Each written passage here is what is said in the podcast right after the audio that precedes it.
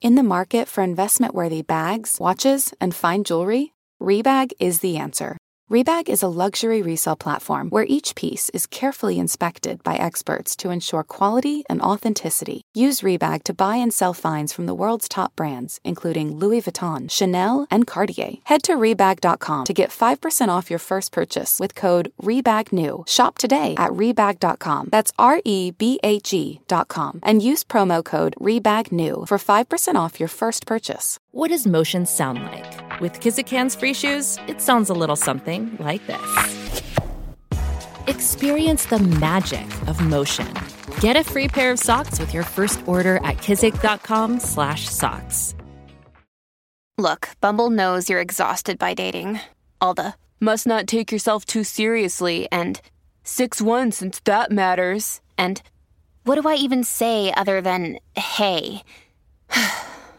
well, that's why they're introducing an all new Bumble with exciting features to make compatibility easier, starting the chat better, and dating safer. They've changed, so you don't have to. Download the new Bumble now.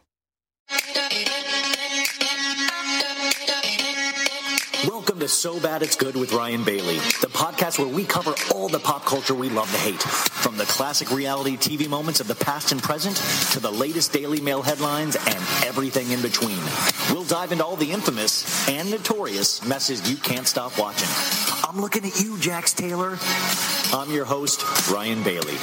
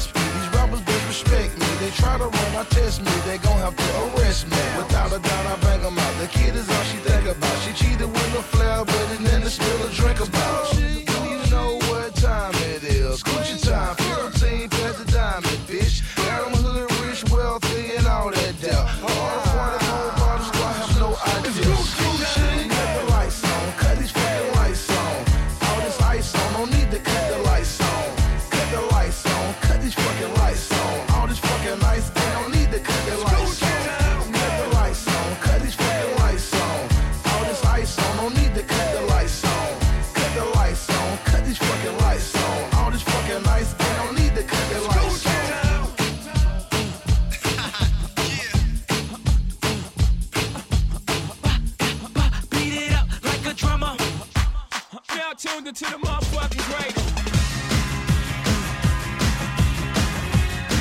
Turn the music up in the headphones. I got you. Huh. Yeah, I probably it to y'all. Probably be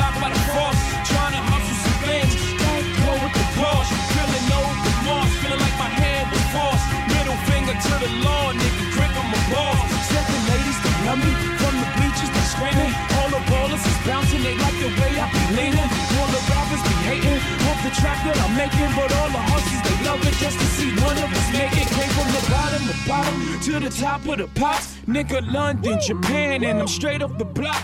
Like a running back. Get it, man? I'm straight off the block. I could run it back, nigga, cause I'm straight with the rock. If you feeling like a pimp,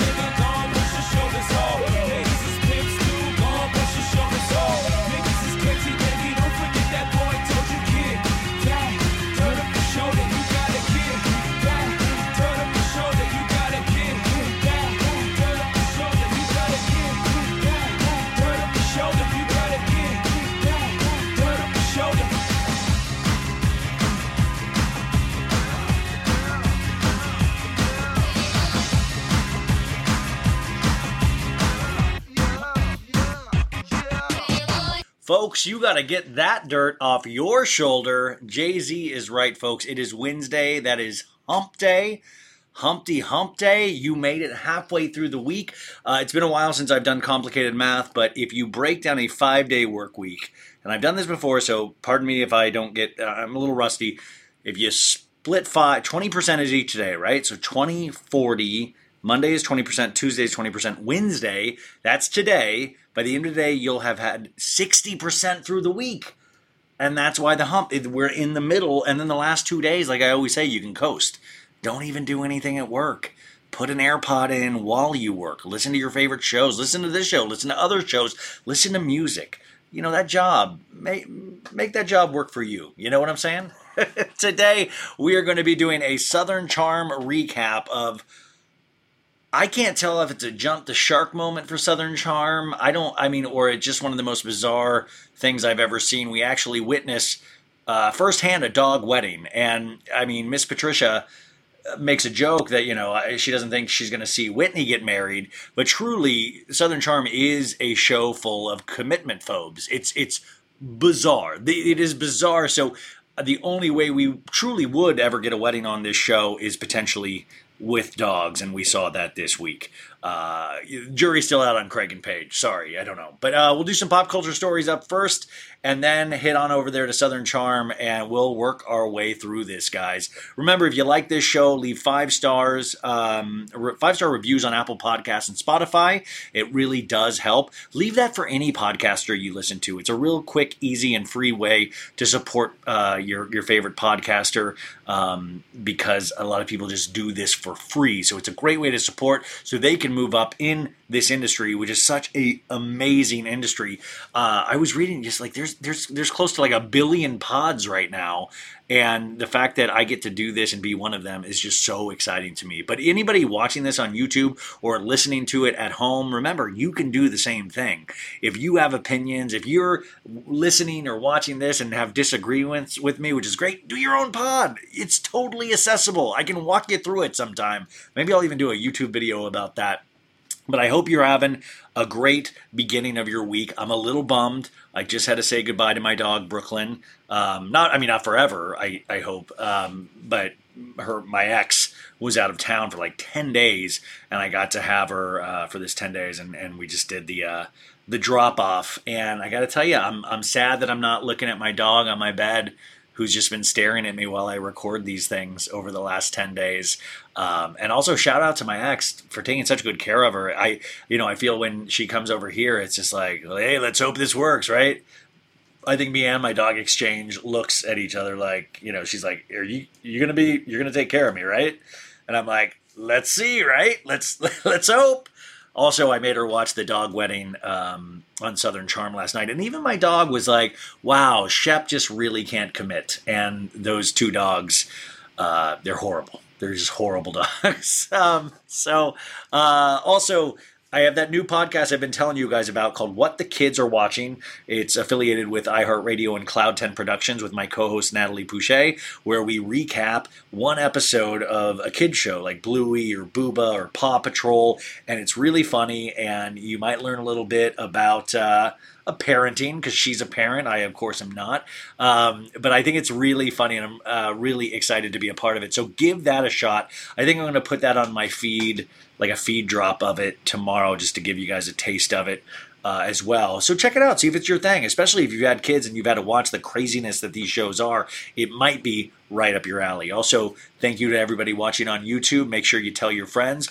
The YouTube we're still kind of playing with. The reality of YouTube is we should be doing these in bite-sized clips of like 12 minutes, and I'm putting on 2-hour YouTube things, which is kind of ridiculous, I realize, but we're feeling our way out there. Shout out to Mediza Lopez and Sandra Freer, the two ladies who work with me and uh, truly love all of their help and you know, we're the we're the bad news bears. We're the little engine that could or we're, we're trying. I'm trying.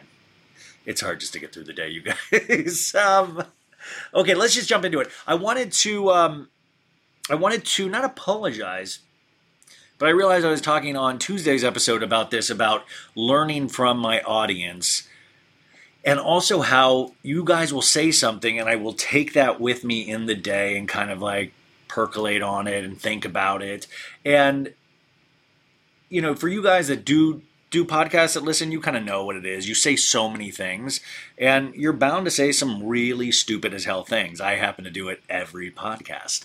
But I I also can let my passion and excitement get the best of me sometimes.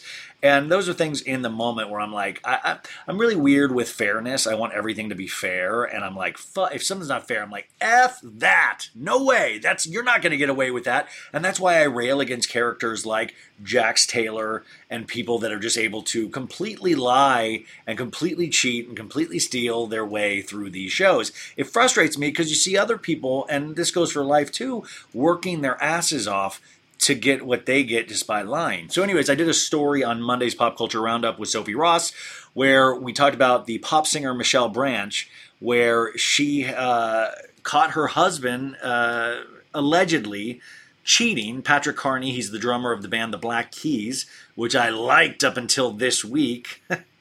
I mean, is that the whole secret? Is that we're all just shitty people? We all just do shitty things to each other? I hope that's not the case, but sometimes it truly feels like it does. But she, um, she tweeted out the night before that she caught her husband cheating, and they have a six month old newborn. And she caught her husband cheating with a man with this girl. Uh, this was the tweet. Just found out my husband cheated on me with his manager and then gives the manager's name from Full Stop Management while I was home with our six month old daughter and then did the emoji girl where she's like shrugging her shrugging her shoulders. By the way, I will say there is something darkly comic and really scary if I were to ever do a tweet about being cheated on or cheating. I think I would refrain from using emojis. you know, like maybe I think has emojis like really moved us forward as a society at all? I know you're screaming, yes, yes, it has, but I don't know. I think sometimes the emojis can just be like, oh, you know, like could you imagine if the emo- emojis existed now, like like during Einstein's time? Or I'm trying to think like Mother Teresa. Like imagine like Mother Teresa and you get one of those like like sick emoji faces where it looks like it's gonna like bomb it would be too much. You'd be like, Mother Teresa, what are you doing, man? Like, that's your Mother Teresa. So, anyways, I said she got arrested for domestic abuse. She slapped Patrick Carney two times and she was arrested. And we've seen her mugshot. She was released because she had to go home to breastfeed her child. So she was released early. And I think I said something of the matter of like, you know, he deserved it. And I know that is so not PC. My anger said that. I am not a violent person, but I can be an angry person at times. And to me, that hit every kind of button of like, wow, they just had a six month uh, year old. He's on tour and he's cheating already. And I mean, like, I could see where somebody would be. Now, it doesn't excuse, and I, I talked to a couple people about this, it doesn't excuse physical violence ever, right? It doesn't. And I kept trying to logisticize, I kept trying to you know, talk it out in my head of like, well, if you're a rock star, it's not like an NBA play. You know, like we, we shouldn't just allow people to cheat, especially if that's not, you know, there are people that have like set up rules in their marriages or relationships where they're allowed to go outside of the marriage and relationship doesn't seem like this is one of those. And also, this is his third wife, and he's cheated on the other two before this. So, but also, that's the other thing, too, is the argument of like, well, she should have known better. Like, it's always the woman's, you know, the woman should have known. Like, how about the guy should have grown up and learned at a certain point that this was not working out for him unless this is his escape plan for all of his relationships is just cheat, cheat on a person and get caught. So, I want to apologize because physical violence isn't anything. But then my friend also, another friend, that I'm close with. I woke up to this on Monday of like of uh, she listened to it and she was she was I mean not pissed but she was like you know so you're saying like it was she brought up Will Smith into it because Will Smith slapped of course Chris Rock we know that very well and you know what's the difference between this and that where I say well Will Smith how dare he slap Chris Rock and I still have those same feelings. How dare he? But the difference to me was in that moment, or how I was thinking, was this is a relationship between a man and a woman. He failed vows of this relationship. They have a newborn. Um, I'm sure there are so many emotions coursing through Michelle Branch's uh, brain and all nervous system that these things like you would see where somebody smacks somebody twice. The the the, the fact that I I mean we'll get more information so I don't want to predispose but I, I am almost even shocked that Patrick called the police on that and I, I feel like maybe there's more to the story that I don't know. But I said, and I would assume that Patrick understood why she was angry if he did cheat on her. My difference, though, though, with this Will Smith Chris Rock thing was like Will Smith, first off, didn't get arrested. Michelle Branch got arrested for slapping Patrick Carney two times. Got arrested. Will Smith slapped uh, somebody uh, on a national award show that had viewers of 750 million people worldwide. And to me, that is like the dangerous part of like, well, okay, yeah, if Michelle gets like, why doesn't Will Smith get arrested? But also, I find there there's difference of Michelle Branch, and this is just purely in terms of media and what we see out there. The Will Smith slap with Chris Rock is even really damaging because it kind of chips away, in my opinion, uh, you know, who we are as a society and you know now at the, the highest of high award shows like i always say this wasn't this wasn't the mtv music awards guys. This was the academy awards is that we're showing people that it is okay if you don't agree with a joke about your wife or your husband or your friend you can go up there and smack somebody you can go up there and smack them. And to me, this is just such a fascinating conversation, even though I know uh, Sophie, I was talking about her, she's like tired of this conversation, but I'm not because I truly believe this is just such a product of our times, that slap. And I think this will be written about and talked about for decades to come. Hopefully, we will be around to be continually talking about this because I feel it further chips away what our boundaries are in uh, in media and what we actually put out there as it's okay to do this. For me, the Michelle Branch Patrick Carney thing, and this might be a, fa- a faulty feeling for me, where I was able to almost excuse it, and that's not right. Like you're not supposed to be physically violent with anybody, but in my head. I was thinking, full fuck this guy, six month old baby, he's going around cheating. Fuck that guy. Like I, that was what I immediately. I'm going to be always honest with you. I do realize now that still, and I always say this, but I need to walk the walk. And I've never hit anybody. I've never been physically violent with anybody. I never will be physically violent with with anybody. Um, but that to me, I was like, okay, well, yeah, fuck that dude. And I realized that is wrong. So I wanted to say that, but I also wanted to say just the Will Smith thing is still so wrong. He didn't need to get arrested, and everybody agreed not to press charges, and he he didn't but I think it's just so dangerous for for people to see that, for kids to see that. Like I like I told you, if you listen to this show on a regular basis, I grew up loving the Academy Awards. I grew up loving talk shows, award shows. I mean, that was my dream to host one something like that. I, I, used to practice in the mirror with a toothbrush, and I remember that because Billy Crystal used to say he practiced in the mirror with a toothbrush, and I grew up like when he was hosting, and so I would go practice in the mirror with a toothbrush, hoping that one day I would host the Oscars. It doesn't look like it's going to happen at this point, but the dream was there at one point, and I want other kids to have that dream, but I don't want award shows to turn into the NFL or you know the MMA. Like get into the octagon, and you're like, this is the Oscars. We shouldn't have to worry about bleeding. It's the Oscars. These are these are movies. And then when you pull back, you're like, oh, these are just movies. We're actually awarding movies. This is crazy. Like nobody has like a big like the night we've all been waiting for, the accountants, the yearly award show for the best accountants in the United States of America. Like we don't do that, but we do celebrate actors. And uh, I don't know. So I wanted to bring that up because I've been thinking about that. But I like that. It, it's not threatening. Like it can be threatening in the moment, or I can have like a, if I wake up and I have to.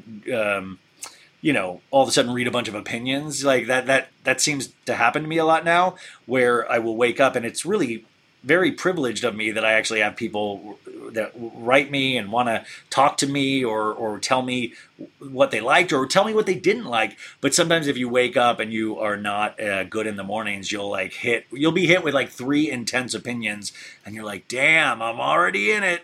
So uh, I wanted to not make a correction, but say that I did think about it further, and uh, I hope you know, and that's okay. Like I did think about it further, and I was wrong. So. Uh, physical violence is never okay. And also, what is not okay either is uh, one of the Jonas brothers. Actually, this is kind of brave. Joe Jonas, you guys, uh, trying to find the article right now, did a very brave thing, according to People magazine. He is finally speaking out. He's he's being candid, you guys This is the headline Joe Jonas gets candid about using injectables in new campaign. Quote, we can be open and honest. Joe Jonas spoke to people about his brand new partnership with injectable brand X E O M I N, Xeomin. I don't know how to say that. Uh, what his grooming routine looks like and his favorite and least favorite red carpet looks. I like that this whole People magazine article is about the campaign, but they're like, fuck it. We got to make this a little, you know, less about injectables. Tell us what your favorite red carpet looks are, Joe, please. Um, but this is interesting. We're finally getting people coming out. I mean, like, the Kardashians are, are sometimes even slightly admitting, like, we might have gotten a tweak. Um, Joe says, We're all getting older, and part of being comfortable is being comfortable in our skin. Hell yeah, Joe Jonas! While beauty and grooming routines and habits sometimes feel like a taboo topic for men, Jonas wanted, wants to further that conversation that men could and should take care of their skin too. Joe, I'm a man. I should take care. I, it's too late, Joe. I, I, is it too late for me, Joe Jonas? Hit me up. That's why the musician has partnered with Xeomin, a cosmetic injectable that smooths fine lines using a uniquely purified formula that removes unnecessary proteins. What, what the? I thought proteins were good for us. For its new Beauty on Your Terms campaign. Quote, I don't think it's necessarily something that we have to shy away from. We can be open and honest about it and be confident and not really shy away from speaking our truth. I like, like, you know, we used to frame speaking our truth about these kind of deep issues, you know, whether it be our sexuality or our identity of some sort. And now it's like, but let's also be open and honest about our Botox. That's, I like, I like that we're treating it just as serious as everything else. The Happiness Begins singer, who turns 33 on August. This is the other thing. Joe Jonas still naturally looks young. He's 33 years old. Like pretty soon, people are going, and I, I've heard like people are going to start getting Botox out of the womb. They're like, oh my God, you see this wrinkly baby? Let, yeah, fill her up. Come on. I want this baby to be smooth all the way around, and it is not photographing well. And I need this. I need the Instagram likes, you guys.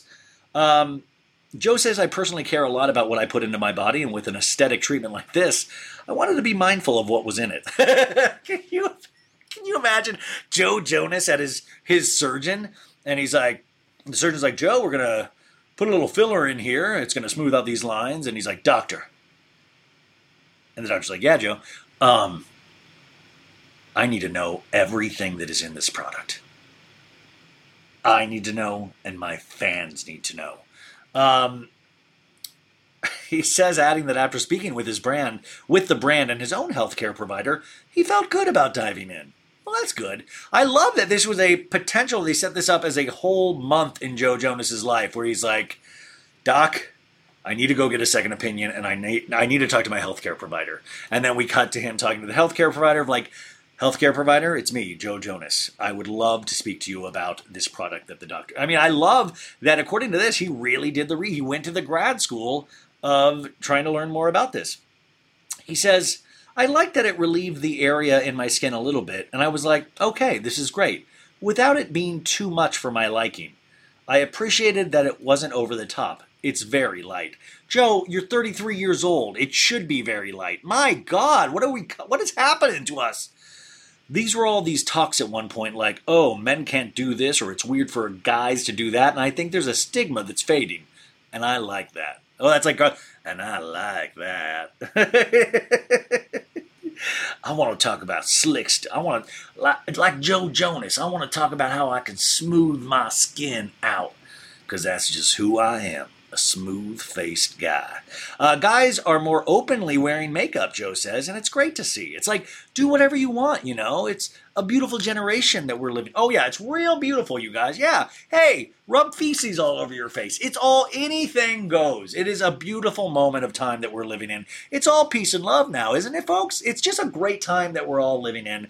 Uh, I should, re- I'm definitely going to release a makeup line at some point.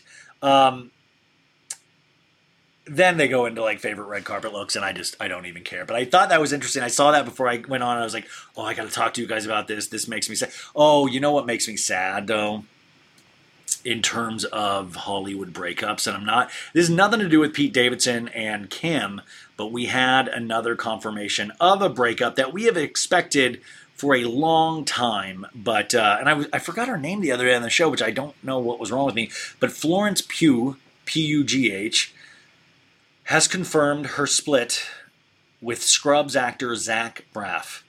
They quietly split earlier this year. And by the way, I love when celebrities quietly split because it does have to be heartbreaking for the celebrity. Honestly, it's, I mean, imagine you guys during a breakup. It's like you don't want to then have it splashed.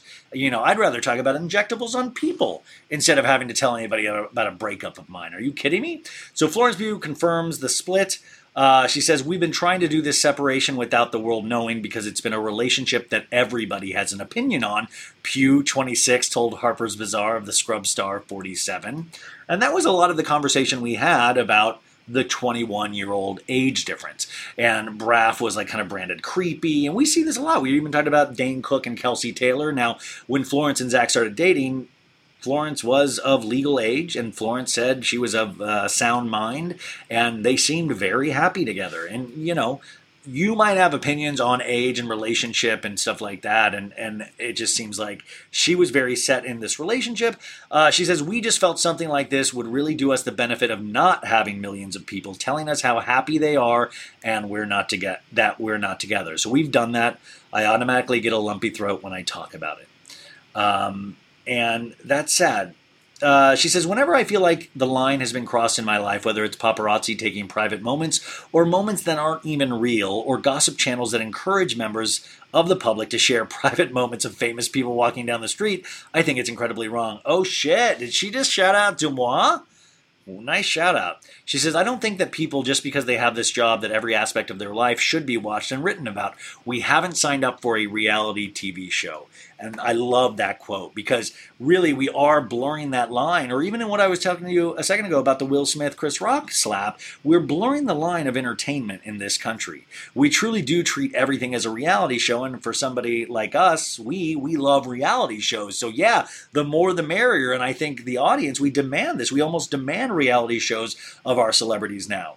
And I am one of the first people to tell you how much I love reading celebrity sightings or reading celebrity blinds. I do. Uh, but it's also sometimes easier for me to read those not even realizing they're real people because then if I realize they're real people, like I wouldn't want somebody talking about my mom, like, you know, I, I saw Ryan Bailey's mom, uh, you know, at the Dollar Tree in Gilbert, Arizona, picking up uh, cards. My, my mom is so funny. She, I've told you this before, but she she's at the point in life where she refuses to pay six to seven dollars for a Hallmark greeting card.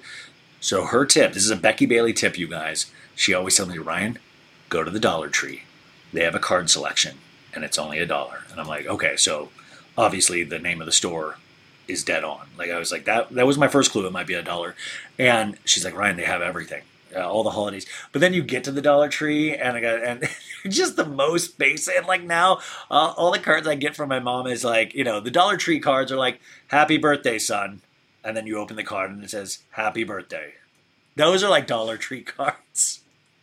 But you always know when you get a card from my mom now because they're all you know. My mom has spent like a dollar four on it, um, and it's funny because my dad you know, my dad's just a dude that's trying to get cards out of the way. So he'll go and buy like a $9 card, and then he gets yelled at by my mom for buying the $9 card. He's like, Bill, I could have bought I could have bought eight more cards at the Dollar Tree with what you spent on my card. So then they get in a fight about a card. It's usually like an anniversary card, and then my dad gets in trouble for buying an expensive anniversary card. And my dad's anniversary card for my mom is just like another year.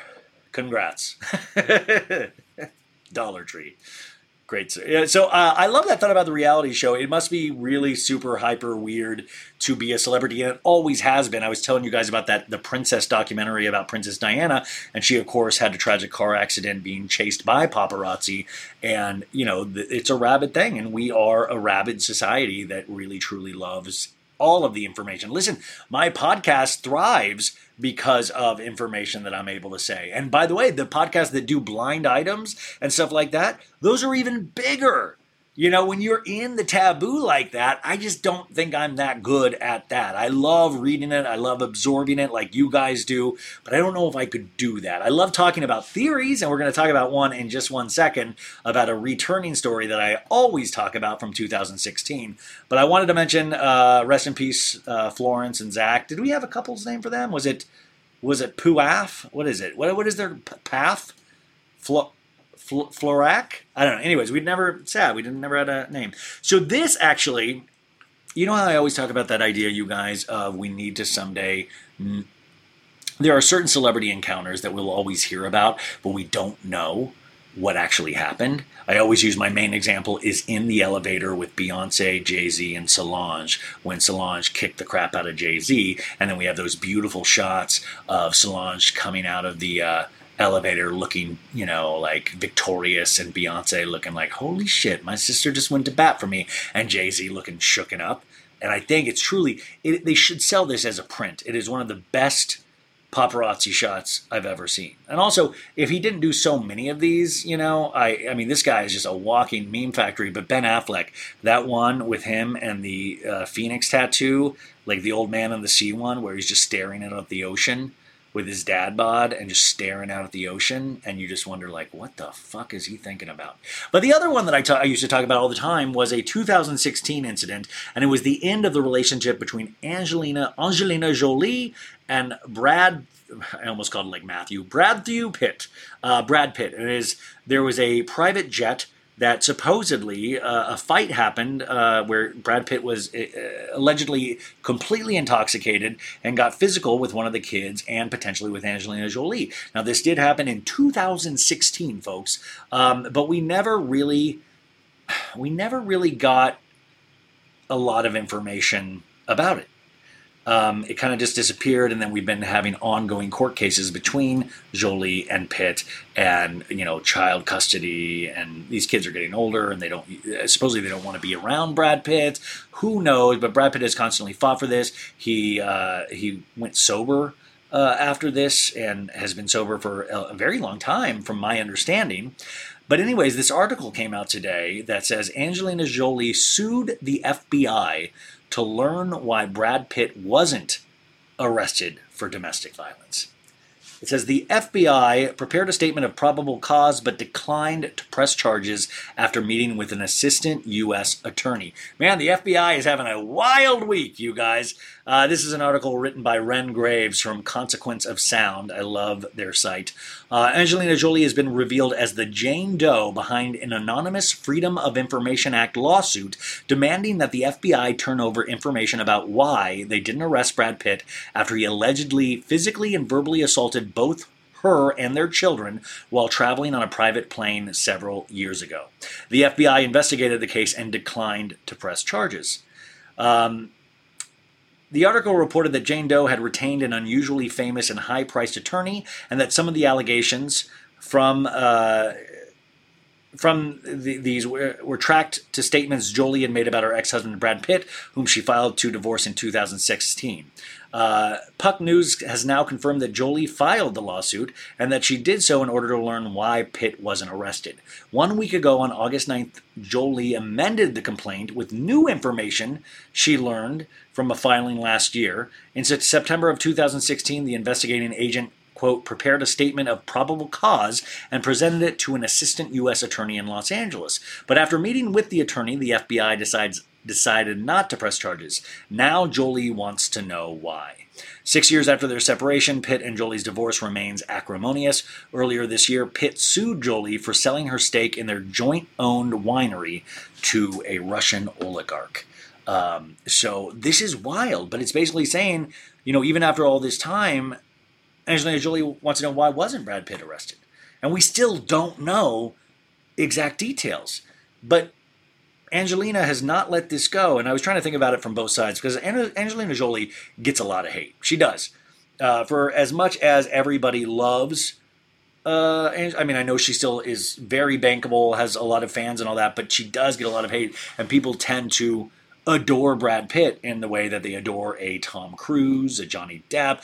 I love Brad Pitt. Like, you know, it's like I it hurts me when I think of Brad Pitt doing something wrong because you want those kind of stable pop culture figures in your life, whether it be Tom Hanks or uh, I'm trying to think, uh, you know, a Lady Gaga, like somebody that you're like, okay, they're, they're artists, but they're they're really trying to do good for people and stuff. So uh, this is alarming, but unfortunately, it is not going to go away anytime soon. I feel like further and further details will be exposed about whatever happened on this private jet, uh, private jet, what Brad Pitt allegedly did and said, and all of that. And Angelina Jolie still seems just as mad as she was in 2016 that caused all of this to fall apart. And uh, we always talk about that though. Like we talk about it in the show of like, can people be forgiven? Can people uh, grow? You know, Brad Pitt did give up drinking, uh, did give up, you know, like, I don't know. Like, you know, are we just a waste to society once we do something horrible to people that we love?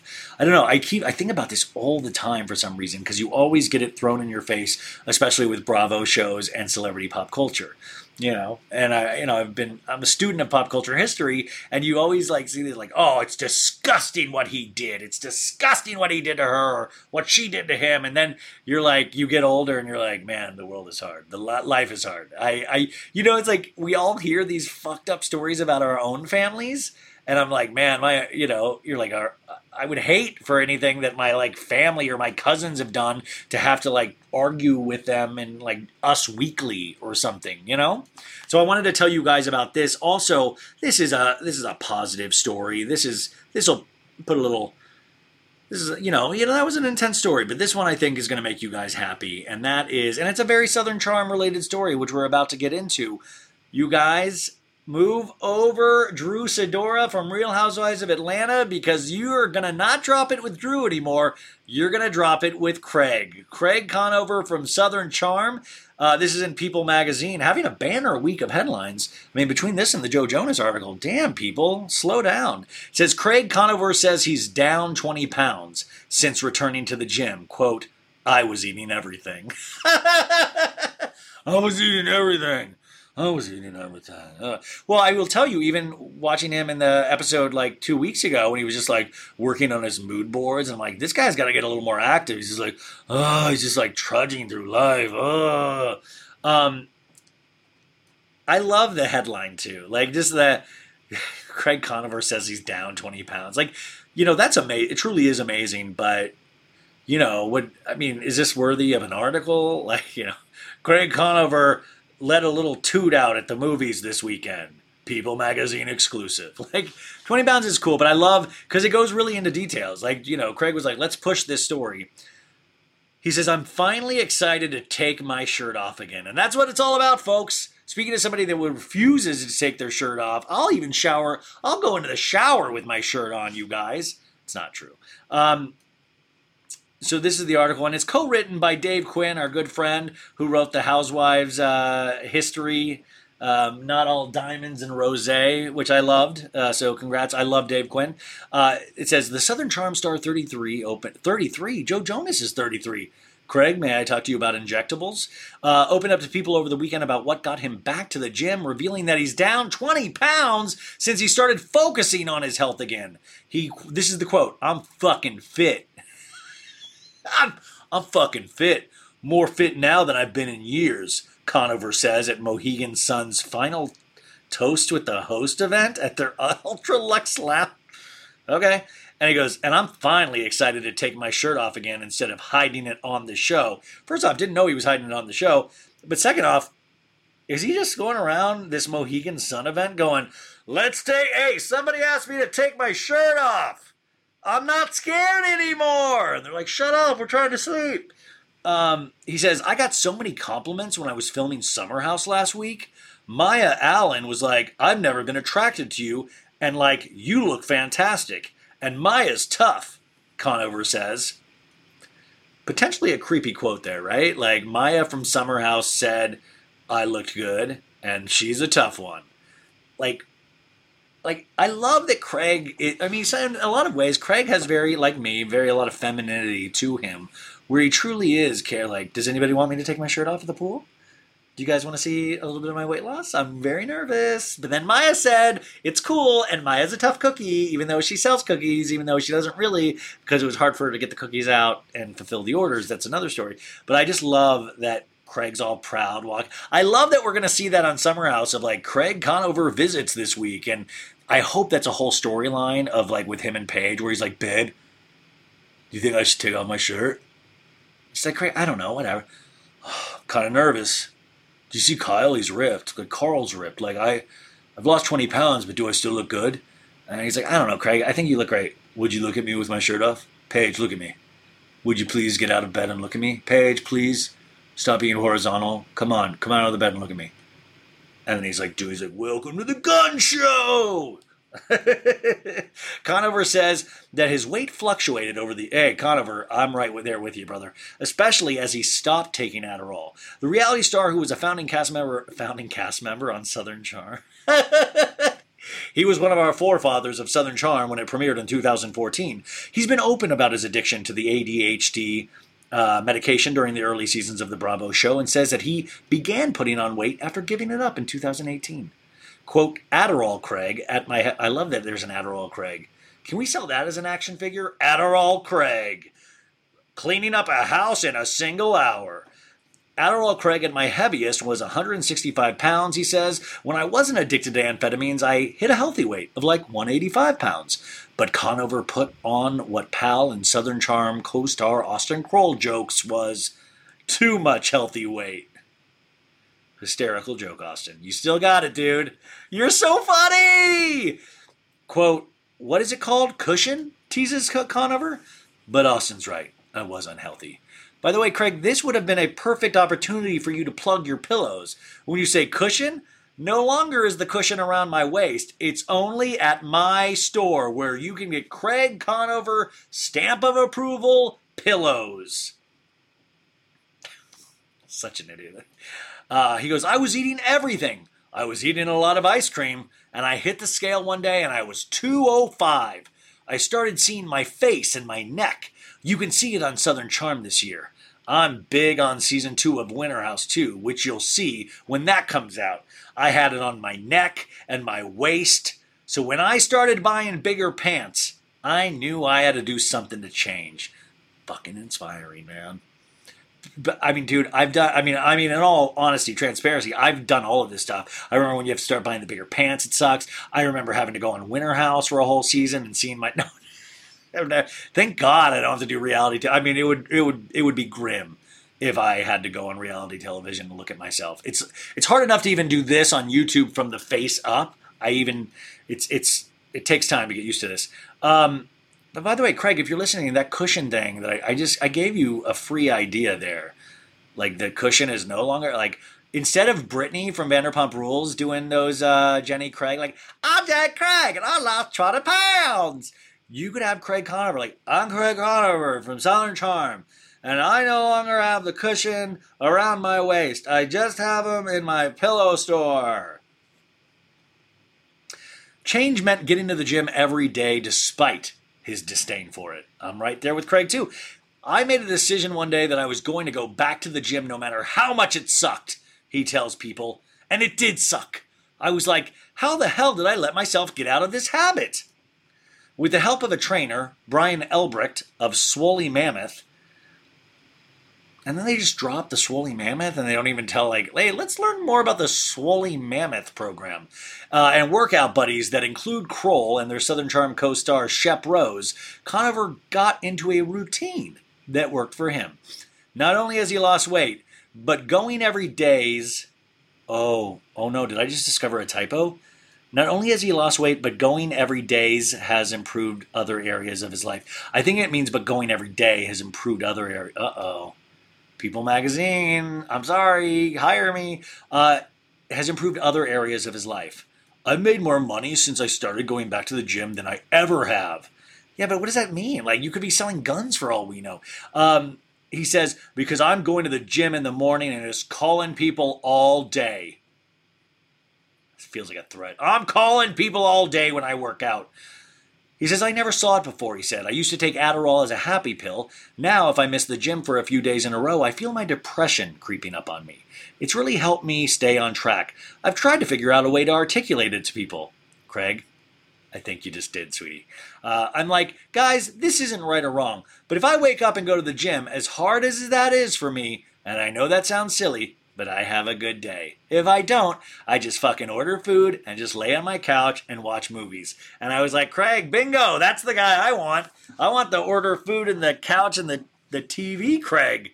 And by the way, I think Paige wants that Craig too. Paige is one of the best laying in bed people that I've ever, I mean, one of the best people to ever do it. Lay on a couch, lay horizontally. Paige Sorbo, one of the best you're ever going to find in terms of laying down on objects. And uh, I wonder if her, I wonder if Craig's lifestyle is upsetting Paige because she's like, I thought this was going to be a more sedentary relationship than I find myself having to do a lot uh, uh, now that you want to go to the gym every day. What if it gets to a point where Craig is like, Paige, we're through because I'm committed to my health and my activities. So we're done. We're done, Toots. We're done. I just thought that was an amazing article. That's like one of my favorite types of pop culture articles when uh when the oh my god, I just got a cameo. By the way, I'm on Cameo, you guys. I think it's like 20 bucks and you can get a greeting if you want a birthday greeting, you want me to do some silly voices, you want to see my silly room. It's all silliness. So if you want me to tell a love, I'll even break up with your loved one for you. You know what I'm saying? I'll do it. I'll do the hard stuff that you don't want to do. Um, please get a cameo from me. I just got an order. That's cool. I love that. Uh, so that, Craig, we are very inspired by your fitness journey. I like when people find out, and I'm the same way. That you know, I think I was saying on yesterday's show that I was like, I hate fucking water. Water's so boring, but you have to drink it in order to like help you lose weight, to hydrate your body, you know. And it's just so, and I love that it's like, yeah, no shit, you have to drink water. But I like when I th- I I discover commonplace things that people have known for years. You're like, wait a sec, if I eat less, I don't gain weight. Okay, less. And then I'm like, then I'll forget. I'll be like, more? Is it more? Did I mean more? They're like, no, less. Um, but we're all we're all I we're all Craig Conover, you guys. Um, let's see. Do I do one more story before what what what minute are we at here? We're at 45 minutes. Damn, you guys. I really and I was supposed to have a guest today that I already recorded, but I have to get Bravo's approval.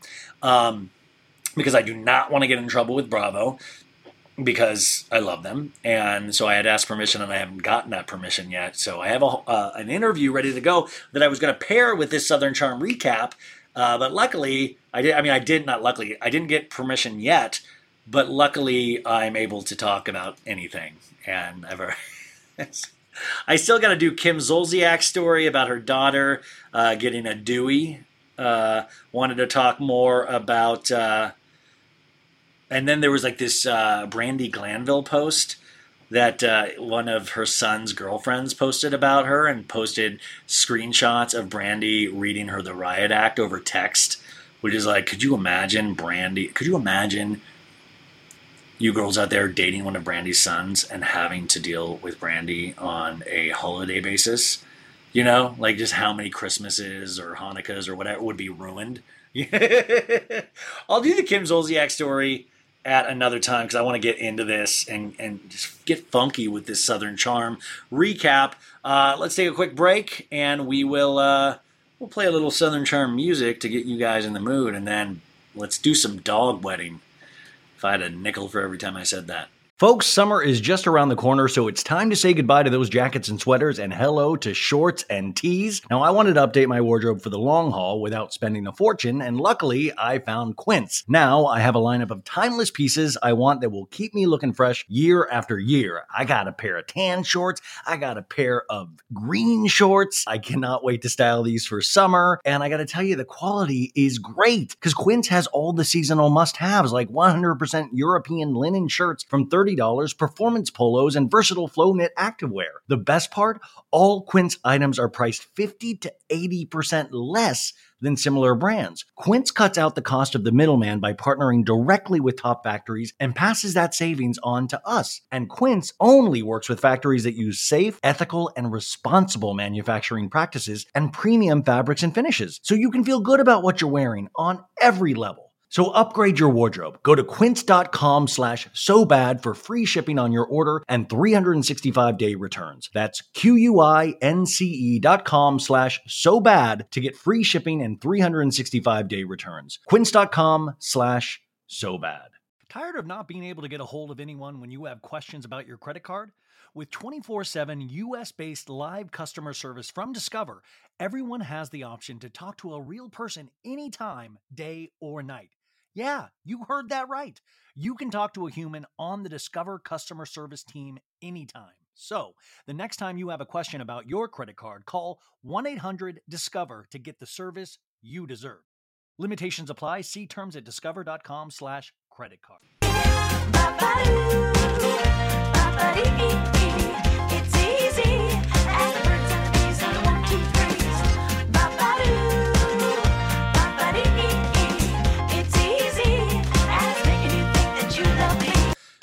We're back. And we're back. Do do do do do tweet tweet tweet. It's easy. And a and a and a one two three. Woohoo! It's a bop, man. I need to. I want to make a DJ mix of that song, but make it where there's like a drop. You know, like Do do do do do do do do. It's easy. Oh, by the way, look at this new pillow. One of our house guests. Um, it's it's not about the poster. Hey, it's me. Oh, you guys, I don't know if I, I think I told you that the house that I'm living in right now is getting sold, and um, so they've been doing showings of it. And I've told you how ridiculous my room is. Like I've got that oil painting of Girardi and bro- his brothers. I've got the lingerie that from Tom Girardi's lingerie. I mean, I've got all of this weird shit everywhere. Let alone like all of this equipment and. Um, my roommate said uh, that she she talked to the realtor, and that a couple people that came and saw the house uh, listen to the show.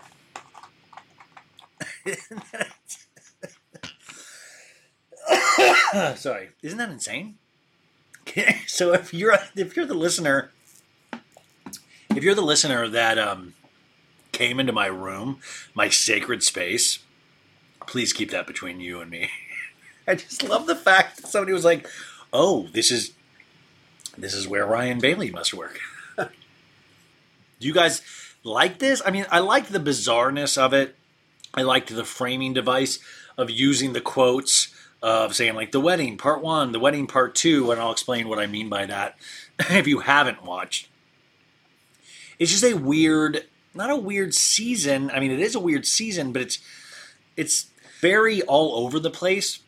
Like we'll have a conversation about race and racism, and then we go to a dog wedding. And I always say that you know, can the show withstand these kind of big issues when it's also about a bunch of dudes that can't commit? I mean, this is truly one of the most commitment phobic casts in modern day history. And I always say this about reality shows, and I always wonder what mine would be, what your guys's would be, is that it really highlights our weaknesses. So it's almost a joke how Shep views marriage and relationships, and you can see that it. I mean, he genuinely is scared of them, and that's not like a put on. He looks in fear most of the time. And this is somebody that is for him, somebody that wants to be with him. This is something like, you know, and he's just like, uh, I mean, Shep's mind just must be wild. He even says in this episode, he's like, lust and love. You're not going to tell me if you're with somebody that you're still not going to lust for the hottest piece of ass in the room. And I'm like, dude, hey, you're on camera. Uh, uh, uh. But at the same time, thank you for sharing because that's a really interesting way of saying that you're never going to marry Taylor. You're never going to do that. In fact, I mean, I don't even know if why Taylor had any hope at all because the more I think about it, the more Shep has been really steadfast in his opinions of relationships. And in fact, if you read his book, which uh, it's up there, Average Expectations uh, Lessons in Lowering the Bar, some of the quotes from this week's episode in his Talking Heads were taken directly from that book of his viewpoint. And that book was written years ago, and this guy hasn't changed at all. you know and you can be good you can be a good person i believe and really fun to be around and all that and you can also be horrible in relationships remember two things can always be true at once and this guy just seems horrible at relationships in fact I, i'm so curious of taylor's experience coming out of this thing because she's going to be blown away when she actually starts dating a guy that wants to be with her she's gonna be like, "What? I don't have to feel guilty for wanting to be with you?" Because that's what it, it, it makes it just like, "Ugh, fine, Taylor, I'll hold your hand, I guess." It's so weird, you know. So this is called Holy Matrimony, and we always try to break down those titles, what this could possibly mean. And in my head, I was like, matrimony. Where have I heard that before? I'm like, matrimony. So I'm like, holy matrimony, which means a marriage. But matrimony, what does that mean? And go, mutt, mutt, mutt is a dog. Actually, Brooklyn, my dog, came up with it. My dog was like, Ryan, it means a dog. And I'm like, okay, so this means dog wedding. And I was like, great title. Great title. Nailed it. Now, the description of this says the wedding countdown begins for little Craig and Peaches. Remember last week's episode, we found out from Miss Patricia that they uh, she wants to have a wedding, and she's going to make animals do it. Not animals like Shep, but like the actual animals. Uh, Shep tells Whitney about his marriage fears. I'm just like, what a guy! What a guy to tell your marriage fears to. Whitney is not with somebody either. Like, tell your wedding fears and marriage fears to somebody that's actually fucking married. Maybe talk to your parents, Shep. I would love to see that scene too. You think Whitney's gonna like lead you down the primrose path of like how to understand a healthy relationship? No. And then we get previously on Southern Charm. And remember, the music is like dee dee dee dee dee dee dee. And Naomie does the voiceover for these now, and you know she's warming into it. I still don't.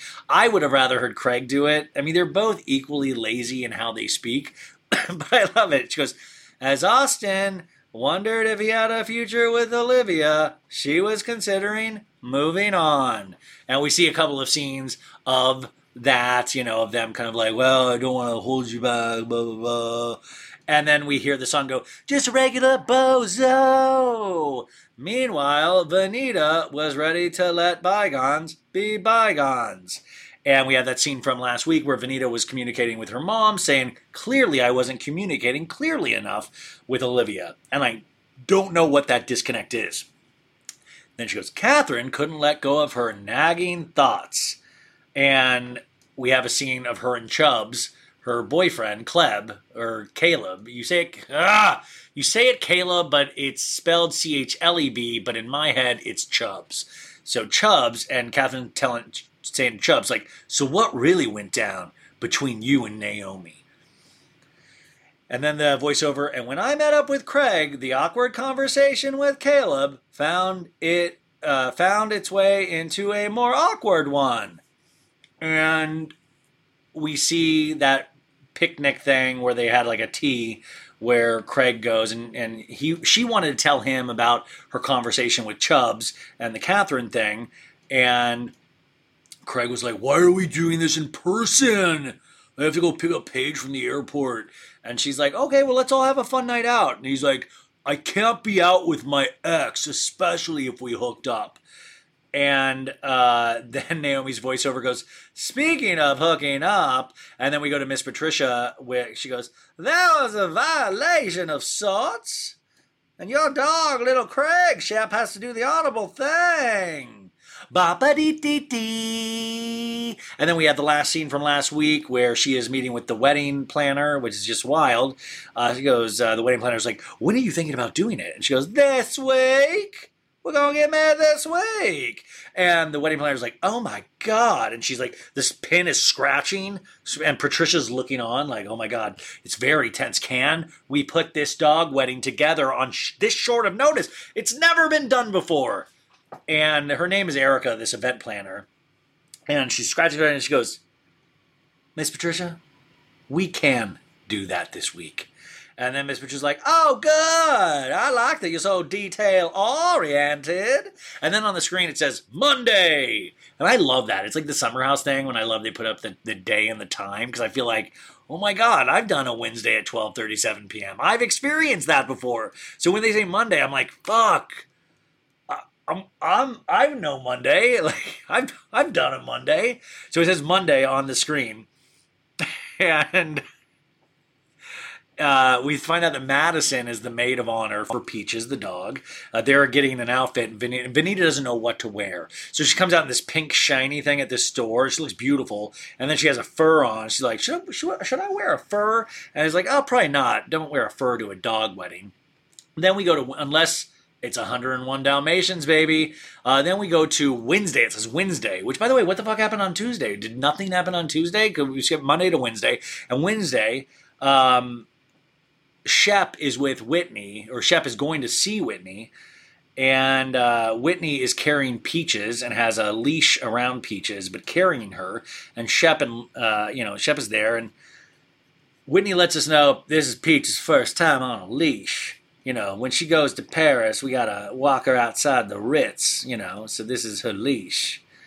And uh, Whitney shares with Shep, "Yeah, Mom thinks me, me and you will not be getting married anytime soon." And Shep's like, "Oh, I didn't know that your mom thought about that for me." Like you can always tell that Shep really does like Miss Patricia and anybody that's kind of wealthier. He's like, "Ooh, I was on Miss Patricia's mind. Excellent, nice." Um, the the hierarchy of the Southern Charm cast is fascinating to me because you really do see that there is a true hierarchy. The- I mean, it really does exist in Charleston. Like, I mean, this, and you would tell with these people, it's very real. It's one of the things I actually like about Southern Charm. Um, so uh, Whitney says, "Well, you know." I don't know. Be with the same woman woman for eternity. They're now talking about deep stuff. They're talking about marriage. And Shep goes, lust or love, but lust wins a lot. You know, you're never not going to be attracted to the hottest person in the room. And then Whitney goes, every year Ferrari comes out with a new model. And that's like a rich person joke of like, haha, I can't be in love because I'll always be lusting out of that new Ferrari model. I do that with Corollas. When they, I have a, a 2021 Corolla, but man, when I see that, I start seeing those 2023 Corollas. I'm like, damn, you ain't looking too good anymore, 2021 Corolla. Um, so Shep, you know, I was like, oh, here, here we go with the Shep excuses. And Shep's like, I don't want to get married just to get divorced. And then I talking at, he's like, if you failed at marriage, you failed at something, and it's not something anyone wants. And also, no one's ever gotten divorced in my family. And this is very fascinating. This is what I truly believe he believes, and this is actually in his book as well. And I just tend to think, what a short sighted feeling of like you fail at something. But also, guess what? When you fail at something, you learn incrementally. You learn so much from failure. And I don't mean necessarily in relationships, but you do. You take what works and you move on and stuff. And it's such a like, well, I will never try it because I don't want to fail. I'm like, Shep, it looks like you fail at all these other things. You're comfortable failing in like business and all that shit, but you can't fail in relationships? That, that, that, that, is such backward thinking for me. And for such a person that appreciates philosophy and art and stuff like that, I think this is a very weird, uh, probably, I guess, family. The family has passed down this way of thinking or something. It's bizarre to me. It truly is bizarre to me because I want, I mean, like, I feel like, I don't know, like, Craig is the only one that I feel genuinely wants to be married someday. Like, really, you can tell he's itching. Um, so Whitney says, um, Has uh, Taylor given you a timeline? And Shep's like, no, no, not at all. Like, I almost like, yeah, she knows not to. Put the fear of God in her. Hey, you better not have marriage come through those lips at all. And Whitney goes, well, I'll talk to Taylor about that. And Shep's like, I'm sure she would love that. And uh, he tells Craig, he goes, Craig, little Craig, you're in for a long one, buddy. Because, you know, the dog is going to be married to Peaches. And haha. Now, all of a sudden, we're at Friday. Friday goes out on the screen. And we see Taylor by herself at a restaurant talking to herself very awkwardly. She's like, I hate to be the first one at a I hate to be the first one at a restaurant. Now I'm just going to be staring at this menu. I, like, I felt so awkward for her because you can tell she's like a little uncomfortable around cameras. And like, this is like her worst nightmare of like, people said they'd show up to film with me and now I'm here by myself. Read, okay, should I read the soups? Um, cream of onion soup for Taylor. I'm going to have it. Um, Olivia comes in and goes, Aren't you a sight for sore eyes? Okay. And then Kathryn walks in and she's in this like blue leather outfit and she has like the hair. And Olivia goes, I'm feeling Kathryn's Ice Queen color. And then Kathryn's like, I'm thinking about going back to red soon. And Olivia goes, I love your red. Olivia, pick a lane. Do you like the Ice Queen or do you like the red? They all order food. Kathryn, this has actually got me excited. This is how Kathryn orders a spicy pineapple uh, uh, margarita. And I was like, if you guys, you guys probably don't know, I love pineapple. I love it. Like honestly. And have you ever had pineapple sherbet? Oh my god, amazing. But I want a pineapple drink, like a spicy pine. Like I, I don't know why I'm whispering. why, why am I ashamed? Why am I ashamed of my love of? Hey guys, dude, I love pineapple. And then uh, Kathryn's like, "This menu says spicy, so I'm in." And then Taylor orders the tickled pink. And she goes, I'll order the tickled pink because I'm tickled to be here. And I'm like, we all don't need to do funny bits with the drink. Let's just move it along, move it along. And uh, so Olivia tells the ladies that Marcy, Shep's cousin, set her up with a date for the dog wedding.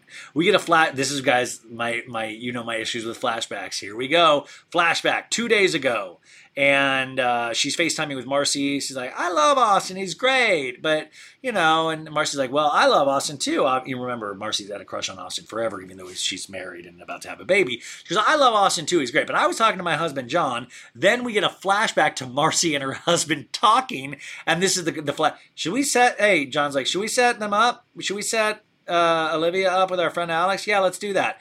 Then we get a flashback back to the flashback where it's like, yeah, Marcy set me up. Then we cut to Austen. Like, the, guys, the flashbacks on the flashbacks, I know you think you're telling this unique way to tell a story of like, I was talking to John, cut to that scene talking with John, cut to, like, it's like, guys, just, it's okay. We'll, we'll just tell the story, man. Flashback, I'm so grumpy. Um, we cut to Austen. He's FaceTiming his sister on FaceTime. She's wearing broken glasses. He's like, hey, Harry Potter glasses. And Austen tells this joke. He's like, Harry Potter had broken glasses. And I'm like, fix them, bro. You're like a wizard. How is Harry Potter the only one with shitty vision in the wizarding world? He's the only one with glasses. And I thought that was a very clever observation, but I'm willing to bet that he read or heard that from somebody else, and that is not an Austen original. In fact, I kept meaning to put that put the, that thought into the old Google and see how many times other people have said it because I do like that thought, but something in me tells me Austen didn't come up with that thought himself. So, anyways, he's telling about. Uh, you know his relationship with Olivia. He's like, I just want to have continue continue to have fun, and this is like, does Olivia know that? He's like, yeah. And she goes, Well, have fun, but just make sure to not make this one mess- messy. And he's like, When do I make things messy? And then we do a flashback of all the times Austen's made things messy. We cut to Chelsea from three years ago, and on the phone, like, Do you want this to end like this, Chelsea? And then we get two years ago, my favorite scene in the history of all scenes Madison! Madison! Madison, where he's walking around in his boxers trying to poke his boner down, and Madison's like, "You have these two girls in here at eight thirty in the morning. How dare you, sir? How dare you?" This is fucking This is fucking Madison. bullshit. Madison. You are an insane person. Oh my god. Fuck. Keep me like this is embarrassing. Ma- Madison. I'm having a conversation. on- No, you're not. It's seven fucking thirty in the morning, you crazy person. Respect that. I don't look like Madison. Madison. I will remove you from this house physically if I have to. You are being crazy right now. I know that. The fact that you recognize it does not make it okay. So stop. Stop it. Really. Madison! March. Shut the f- Okay, okay. Th- This is craziness. This is fucking craziness. This is crazy. So, uh, Did you fuck him last night? No, I actually did not. what the fuck is the matter with you? So why are your panties laying by the bed? Because they slept in my fucking bedroom. It's the bedroom. And what the fuck is the matter with that?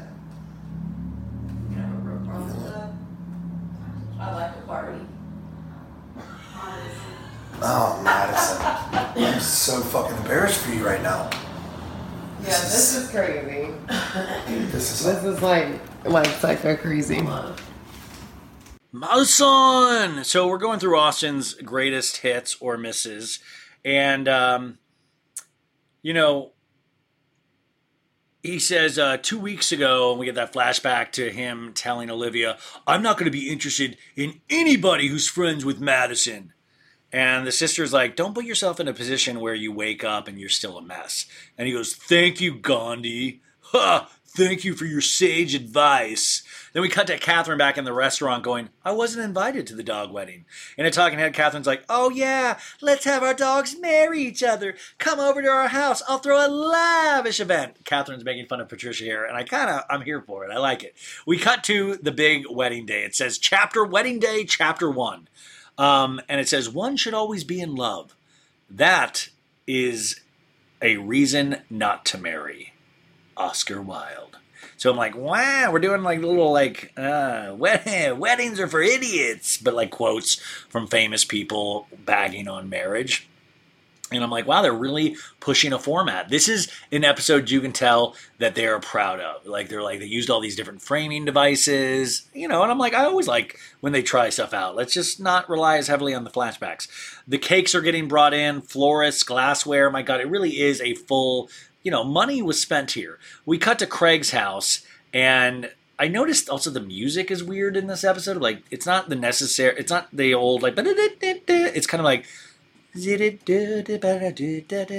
Uh, Paige, you got guess what? Paige doing what she does best. She's laying down. She's waking up, you guys. It's a Paige DeSorbo original, and Craig's like waking. You know, when I when I sleep next to you, I sleep much better. And Paige goes, "You snore very loudly." And he goes, "Does it keep you up?" And she goes, No, I put a pillow over your head.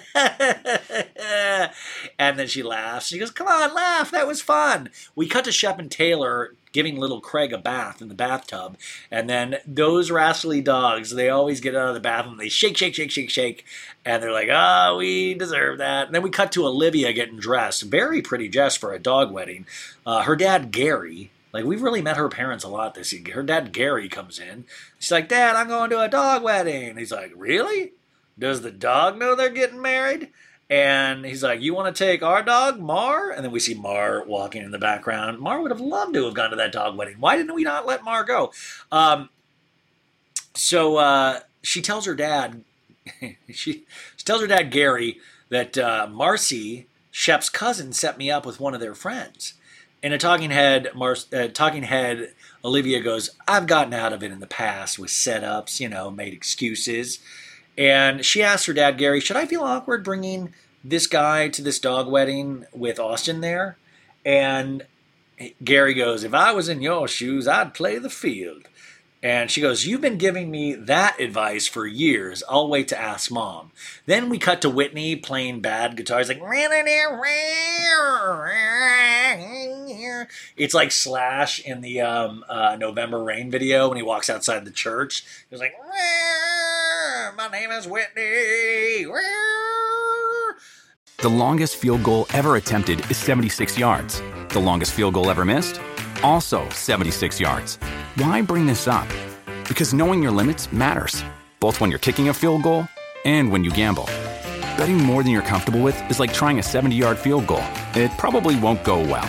So set a limit when you gamble and stick to it. Want more helpful tips like this? Go to keepitfunohio.com for games, quizzes, and lots of ways to keep your gambling from getting out of hand. When you need mealtime inspiration, it's worth shopping Kroger, where you'll find over 30,000 mouthwatering choices that excite your inner foodie. And no matter what tasty choice you make, you'll enjoy our everyday low prices, plus extra ways to save, like digital coupons worth over $600 each week. You can also save up to $1 off per gallon at the pump with fuel points. More savings and more inspiring flavors make shopping Kroger worth it every time. Kroger, fresh for everyone. Fuel restrictions apply. Um, Patricia's getting made up, and he goes, "It's not every day a dog gets married. Slap on that pancake makeup." in a talking head, she goes, People love weddings and dogs and excuses to have a party. Madison and her boobs walk in. Like, she is very booby in this dress. Like, it was like, va va voom. And Patricia goes, I love that dress. It's backless. And Patricia goes, How does my makeup look? And Madison goes, You look wonderful. Of course you're going to say that. It's Miss Patricia. And Miss Patricia goes, Was it raining out there? And she goes, A little. Patricia is drinking a whiskey drink. We cut to Venita getting made up. We cut to Leva getting ready. Her son is like, What are you doing, mommy? Why are you leaving me again? And she's like, Are you going to be good? He's like, Yeah. We cut to Naomie getting ready. And I got to tell you, once again, her nose, I know she's happy with her new nose, and that's all that matters.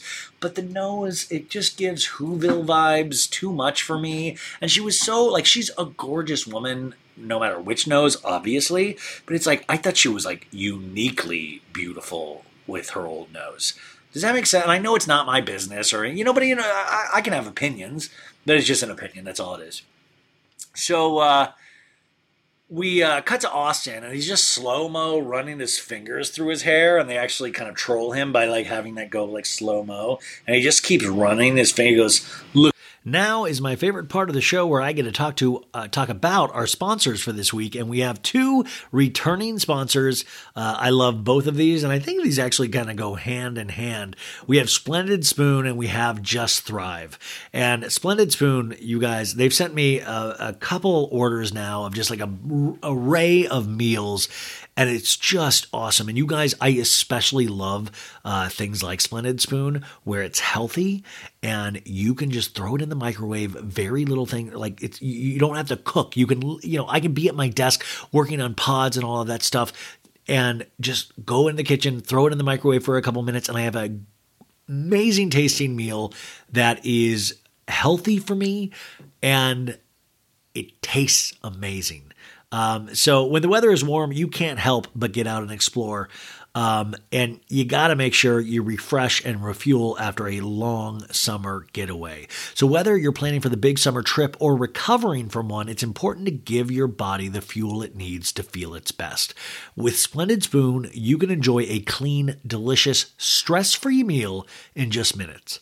Splendid Spoon takes the work out of eat, eating healthy by delivering ready to eat plant based meals, smoothies. The smoothies are flippin' ridiculous, you guys. And juices. I, I actually had a smoothie. You know, like how I sometimes like Diet Coke? I mean, not even sometimes. I was at a Diet Coke and I, I was like, well, better crack into one of these smoothies. And it was just as good as a Diet Coke. And I was like, that's dangerous. That's dangerous. Um, and they also have juices and they'll deliver it right to your door. They have like these recovery shots. Um, it's just so good. Um, so yeah, it's, they, they, they want me always in these things to talk about like how this fits into my routine. And it's like, it fits amazingly into my routine because my routine is so frantic and busy that it fits right in because this is the only thing. It, it's like it's so easy for me to make and it feels like I'm eating something that is home cooked, you know? It saves so much time. Uh, I just I love everything about it. And you get to choose the meals that you want. Each delivery, you can choose and they have such a wide array of dishes. They have over like 50 choices. They're constantly rotating their their menu.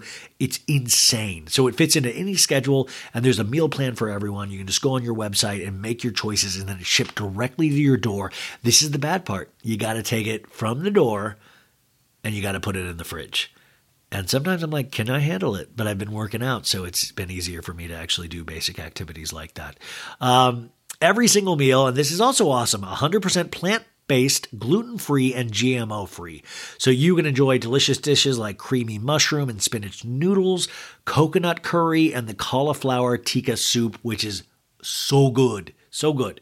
Um, so you got to stay well fueled this summer with Splendid Spoon. Get started today and save on an entire week of ready made plant based meals. So just go to splendidspoon.com forward slash so bad for $50 off your first box when you subscribe. That's $50 off at splendidspoon.com slash so bad. And remember, you guys, go check it out for yourselves. Like, I think you will really dig it, but use the promotion and also go check it out for the podcast. It really does help. I want our sponsors to always feel like we've got a nice audience that is willing to check out these things. But I totally, totally dig Splendid Spoon myself. So, Splendid Spoon, if you're listening, please, please, please keep send, sending me the. It's so good. This, oh. Anyways, okay, and our final one today is Just Thrive. Uh, I'm going to give you a 15% off promo code at the end of this, so just know that. Um, but I have been taking two of their products, and uh, one is a probiotic, and then one is this thing called Just uh, Just Calm. It's like a brand new product, and it has been clinically proven in multiple studies to help reduce perceived stress, I totally need that. Balance cortisol, improve sleep quality, and even encourage focus and flow. And for unbeatable stress management, I have been pairing it, the Just Calm, with the Just Thrive spore based probiotic. Um, and this is why I do that. We've all heard the term gut instinct or the gut brain connection, but that connection is more powerful than you think. Your gut and brain talk to each other, sending signals all day long. By the way, the gut brain talk thing sounds like an amazing podcast. If I could get my gut and brain talking to each other, that would just free me up. I, that would just be like one episode per week of just I take it easy and I just record my gut and brain talking to each other. Um, the gut's like, man, are you even in there, brain? So, a healthy gut isn't just crucial for immune and digestive health. It's also one of the best ways to beat stress long term. By giving your gut the beneficial bacteria it needs to thrive, Just Thrive Probiotic not only supports your best gut health, it creates the perfect foundation for Just Calm to perform at maximum strength. And when your gut is happy and your stress is under control, you'll be able to keep calm and win the day every day. So, like I said earlier, right now you can get 15% off this dynamic duo when you go to justthrivehealth.com and use code so bad at checkout. And i'll put the link in the show notes so make sure and you'll be hearing that that that spot all week. Thank you guys for listening to these.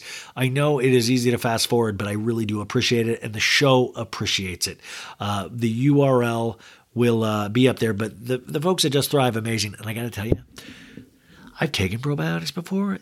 I don't want to get graphic but this probiotic let me just tell you it, it truly works truly we're just going to leave it at that Then we get chap- wedding chapter two. And the quote is Men marry because they are tired, women because they are curious. Both are disappointed. Oscar Wilde. Thank you, Oscar. Uh, we cut to Olivia at uh, Marcy's place, and uh, hey, hello, I love you. That whole girl thing where they hug and tell each other they look beautiful. Now we meet this guy. Zach, I think I called him Alex earlier, but his name is Zach, and this is the guy that he's uh, she's going to be set up with. And he's he's a good looking guy, right? He has curly hair, curly hair. I have some curly hair. It's just a mess right now, but I have curly hair, and you know what they always say about men with curly hair? Huge dongs. Like oh, just huge. I mean, I didn't make that up. Huge dongs. That's a, just a scientific fact. Um, she goes uh, in a talking head. Olivia's like, "Well, considering this is my first blind date, I'm pleased with what I see so far. Wouldn't your worst nightmare is to be on this blind date and be the dude and like get shit on in a talking head of like, this guy's a fucking freak. He looks like a loser." Anyways, they all cheers. They're having a drink. Blah blah blah. And Marcy says, I hope these dogs have a prenup. If they don't, little Craig is scoring, you know, because Miss Patricia is so wealthy. We cut to little Craig farting in the car ride over with Taylor and Shep. I also think it might have been Shep farting and he blames it on little Craig. You know, I can see that. And Taylor's like, Should we give little Craig advice about marriage? And Shep's like, oh, fine. Never go to sleep angry. Just go to sleep. And then Taylor reads advice off a phone. She goes, freely admit fault, humbly asking for forgiveness, and uh, and look towards rekindling, rebuilding trust. And Shep goes, ugh, that sounds awful. Craig, do whatever you want. So rude, man. Like, honestly, you know, you can just tell Shep is in that spot of not wanting to be with this woman. It is just really just, it's so obvious. Uh, we cut to chapter three, and the quote here is Marriage is a wonderful institution, but who wants to live in an institution? Groucho Marx. We see the armadillo cake, which she had talked about last week.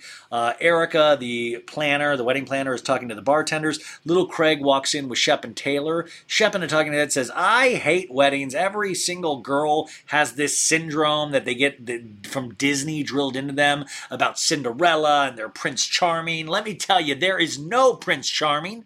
The more perfect they seem, the more screwed up they are. Shep, hello, darkness, my old friend, man. Like, hug me, put a smile on. Come on, man, it's dark. Let people have their Disney little, let, let people be Disney adults. It's fine. And I get what you're saying, but like, also let people live, man. And also, in your case, it doesn't look perfect on the outs. You know what I'm saying? Like, I don't know. disappointing Shep episode here at times, and I like Shep. We cut to Peaches, the the uh, the bride, and her wedding dress, and she has pearls, the whole thing. And Miss Patricia's like, "I've been married three times. Married in a church, married on a mega yacht, and I was married on a Fifth Avenue apartment by a Supreme Court judge." Obviously, this wedding would be nice if it was Whitney's wedding, but long as it's a member of my family, I'm happy. Um, I gotta, you know, there's so much, we talk so much about Supreme Court judges and like, oh, they, you know, and this is what Supreme Court judges really do. They end up wearing, mar- just part of their job is just marrying rich weirdos on Fifth Avenue. Like, it, it's just funny the way the world works, right? Like, Supreme Court judge, you're like, you got married by a Supreme Court judge? Didn't they have something big to decide? They're like, sure, why don't I go over and just marry? Like, it's like, it's all in my next life, I want to be extremely wealthy. Er- Erica is doing the wedding placement, how everybody walks. Uh, it says Madison will walk down, and then you two will walk little Craig down to Shep and Taylor, and then uh, we see little Craig uh, go for the pool where there's a swan, and they're like, "Oh no, he's gonna pop the swan! He's gonna pop the swan! No, no, no, no!" And Shep is playing with little Shep, and it is it brings a tear to your eye. Uh, you know, it's father and son. Taylor says little playboy over there, Craig learns from the best. And uh, we cut to Whitney coming out in a, a blue sports jacket with like kind of dazzlies on it and a black t-shirt and uh, says you guys excited about being in-laws? Or no uh, taylor says you guys excited about being in-laws? And whitney goes my life's dream. And shep goes hogtied Guys, then just get out of here. If you're not going to participate in the dog wedding, I need everybody to be positive about this dog wedding. Dr. Berger, their veterinarian, walks in. He's the one marrying them. And Shep's like, Dr. Berger, thanks for doing this. And Wendy goes, Hey, I'm going to go do a sound check. And then he does that guitar noodling again. He's just so proud of himself. You remember that one Southern Charm episode where he was dating that was like a Swedish model? And he was like, Hey, let me play this. And it was like one of the most, it was like one of the first times I had seen Southern Charm. And I was like, What the fuck is this?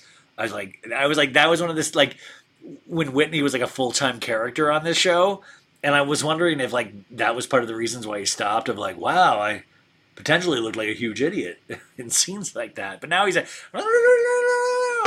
Venita has her dog Charles with her.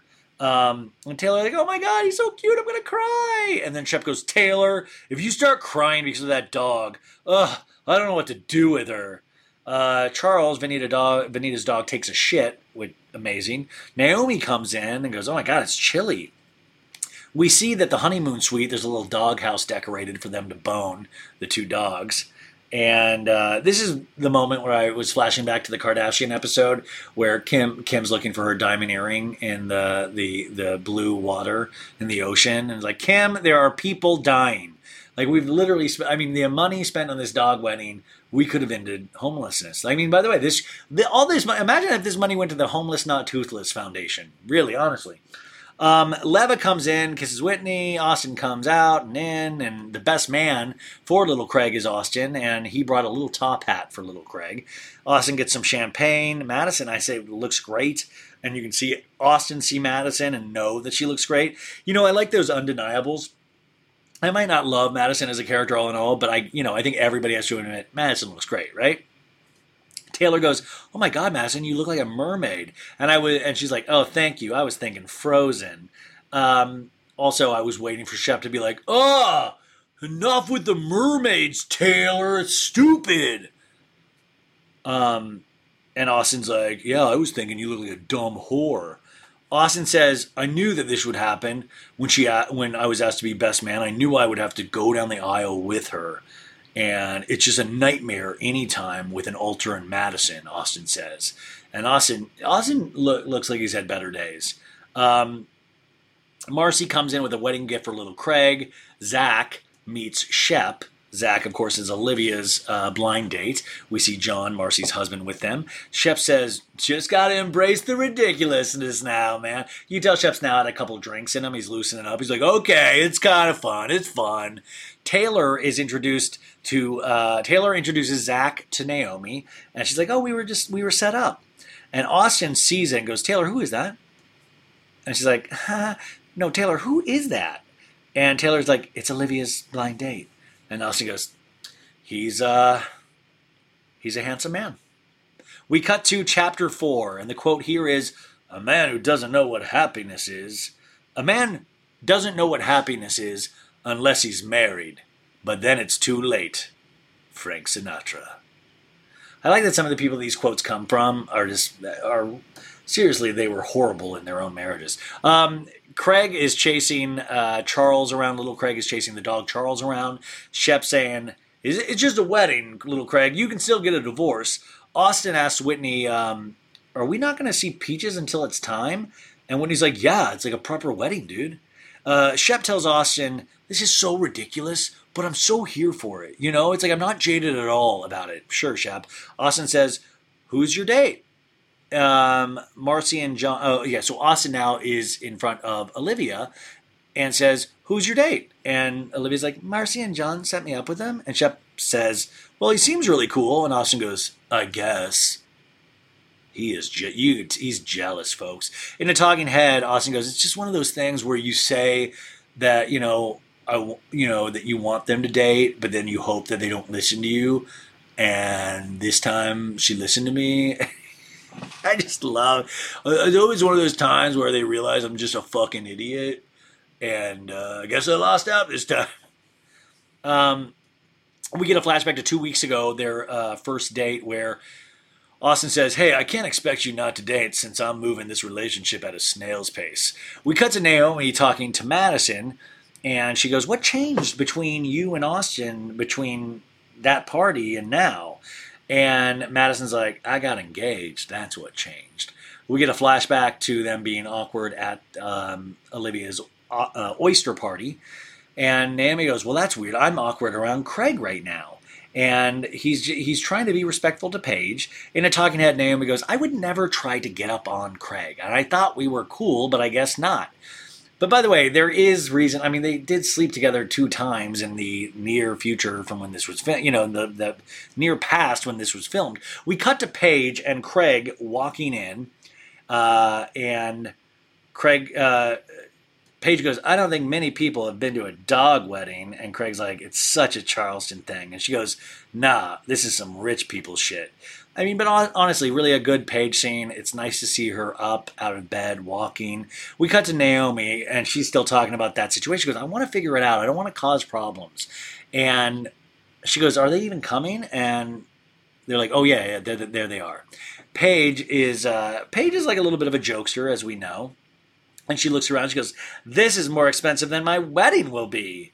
And Paige goes, "Oh my God, I'm so cold. I'm freezing. I didn't know it would be raining." And Naomie, you know, is talking. To Naomie goes, "Craig, give her your jacket." Naomie really does boss around Craig. You really see how that relationship worked, and you can see why Craig. It was, you know, really good that he broke out of that because she really still bosses him around. And Craig goes, Everyone, everyone, I'm going to give her my jacket. You don't need to tell me to do it. In a talking head, Craig goes, What is going through Naomie's head? She thinks she knows my girlfriend what's best for her and for my, you know, like she, she, she did not have the right to tell me about my jacket. And Craig goes, I don't think she's getting it. This is not respecting boundaries. We cut to Patricia putting a mink stole on and a dress, and she's like, "It's sparkling, it's it's sprinkling outside. We gotta try to do the ceremony before the clouds come." Chapter five. The quote is, "Marriages are made under heaven." No, no, marriages are made in heaven, but so is thunder and lightning. Clint Eastwood. hors d'oeuvres are getting passed around. Whitney's soundboard thing, I guess, is being temperamental. Kind of gave me a Back to the Future vibe of him playing at the school, Michael J. Fox playing at the school dance. Like, we gotta do it, Marty. You gotta make it work, Marty. Um, the sweet stylings of Whitney. Um, the planner won't let Austen have an umbrella because Austen's like, "It's raining. Can I have an umbrella?" She's like, "It won't look good." Uh, he's asking her a bunch of questions. Here comes the bride. Patricia is laughing. Taylor says, "Hey, honey," uh, and they're like, "Little Craig, don't look at Peaches. Don't look at little, little Peaches yet." The rain is starting to co- come down. Shep tells Patricia, "Dogs hate rain," and Patricia goes, "I know, I know." And we're waiting on Whitney, I guess, for the soundboard disaster. And Miss Patricia's like, "Oh my gosh, what a disaster!" And Erica, the wedding planner, says that I I couldn't, I, you know, to Austen still about the umbrella, like it would look bad. And uh, Austen says, "Okay, okay," and oh no, no, sorry, we had already had that scene, but Miss Patricia's like has an umbrella, and Austen's like, "Well, she wouldn't let me have an umbrella. She said it would look bad." And Madison goes, "It's because she wanted to make you look bad." And Austen's like, like a stick went up his butt, and she he turns around and goes, "Why are you the way you are?" And she goes, "You're the one being weird." And Austen goes, "Are you serious? Are you serious? Is serious?" And she's like, Lord have mercy. Come on, Whitney. He finally picks up his guitar. The piano starts. Dun, dun, dun, dun, dun, dun, dun, dun. Um, Shep is panicking about how he walks. Shep is an idiot. Paige says, This is insane. She's seated and watching this. Austen uh, goes down first. Madison comes down. Shep and Taylor come down with little Craig. Now we hear the screeching guitar. I'm like, which is like this is where I was like, I'm filing an animal abuse complaint. This is this is not right. Uh, Miss Miss Patricia says, "Can you put Peaches down for me? Uh, you know, put Peaches down for me, please." Peaches walks down the walks down the aisle. Everyone stands up, but now she's like breaking through the leash, and little Craig is just watching. And we cut to Charles, Venita's dog, jumps out of the chair to sniff Peaches' private parts, and it's we're like, "Oh no, we got a runaway bride!" to Peaches, and Shep goes. Where's the damn top hat for little Craig? I forgot. Olivia says, I do feel bad for Austen. It's a shitty situation, but I'm just going to have fun with Jake. And the producer goes, Zach. And she goes, Oh my God. Oh yeah, Zach. I'm just going to have fun with Zach. Dr. Berger uh, starts his big speech. He's like, We're uniting these two fine canines in holy matrimony. And everybody's like, Ah. And Taylor says, If Shep and I were to get married, he wouldn't even sit still and listen to any of this. Taylor, this is a reason 5003 why you should not want to marry Shep. Because you're right. Taylor, you know already all of this. You know what you know. You know. And Shep says, I'm a big skip the wedding and go to the reception guy. And I'm like, we know, Shep. We know. Um, so uh, Dr. Berger continues on. Like dogs, love makes messes and leaves you little surprises here and there. Lots of cleaning up after and get it fixed in your cases. I've already taken care of that. Craig in a talking head says, I'm excited to stand up there with Paige one day and live that rom com life, possible wedding and all that fun stuff. Oh, Craig, and especially that you're 20 pounds lighter now. I'm excited to get up there on my wedding day on the altar and take my shirt off and not be ashamed about taking my shirt off. Uh, Peaches is looking at Charles, Venita's dog, the whole, the entire ceremony. It must have bro- broken little Craig's heart. Uh, now we're at the reception, and we get it says the reception on screen. It says, "Hear no evil, speak no evil, and you won't be invited to cocktail parties." Oscar Wilde. And Patricia goes, "Let there be cakes." and uh, we see the cake topper as a little armadillo. And Craig goes, "What's the armadillo?" And Miss Patricia's like, "Steel magnolias. It's for the bachelor cake." And Craig goes, "Oh yeah, it was in like scarlet magnolias or whatever."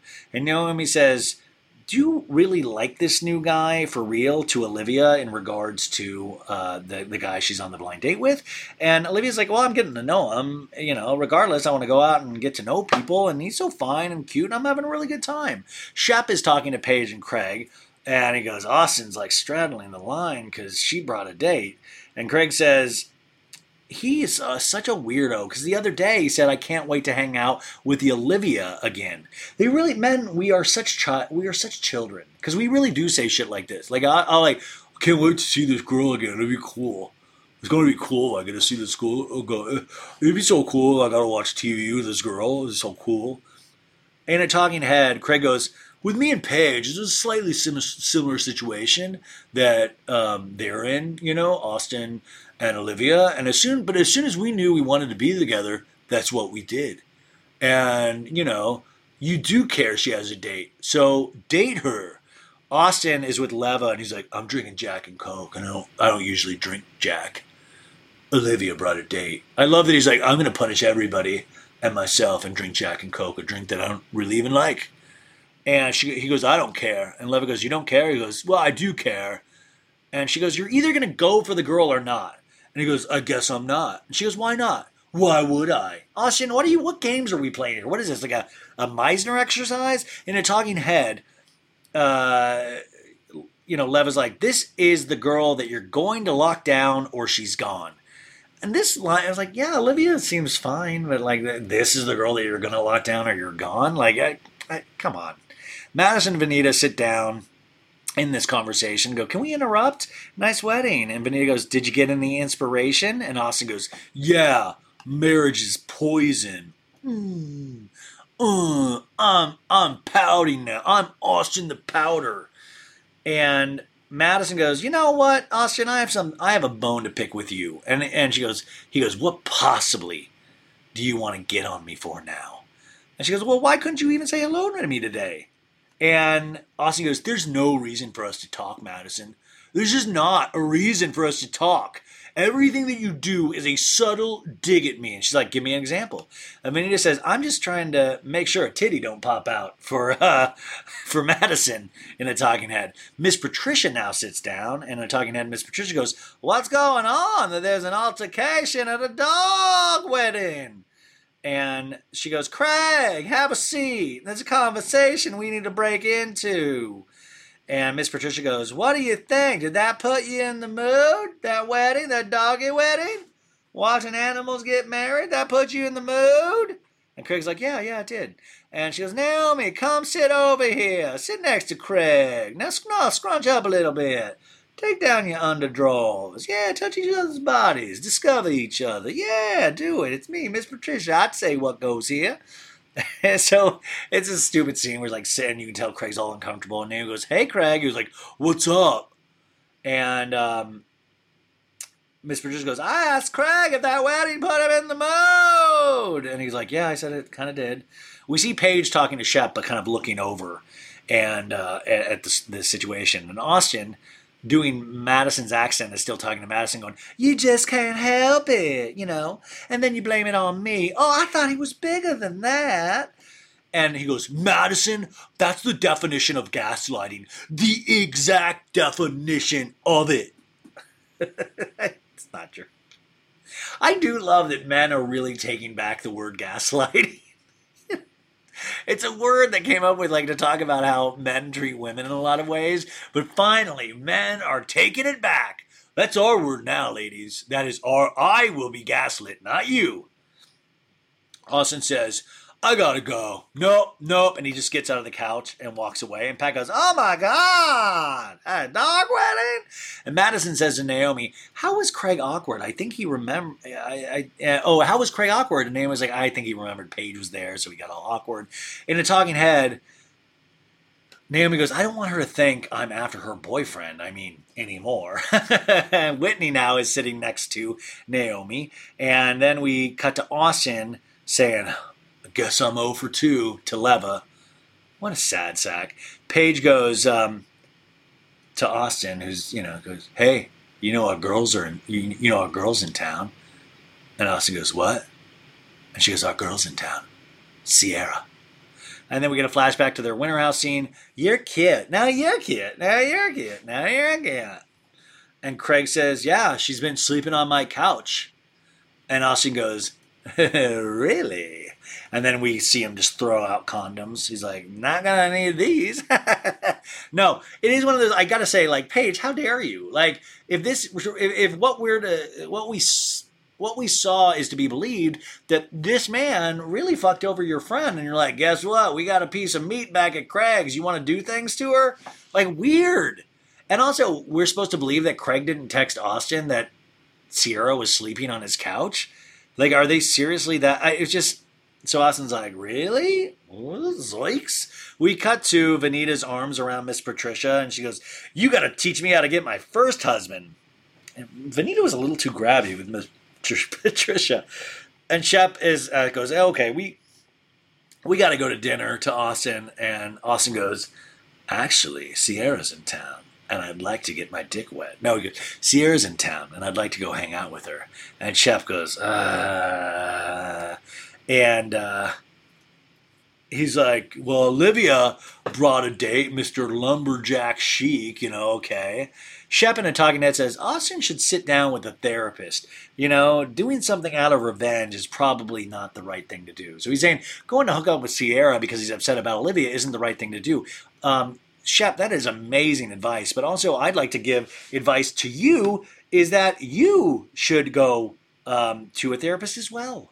I mean, right? Like, right? Like, you know, Austen should have been like, you know, hey, I don't think it's uh, necessarily the smartest idea that uh, Shep never likes to be around his girlfriend, uh, even though she really loves him.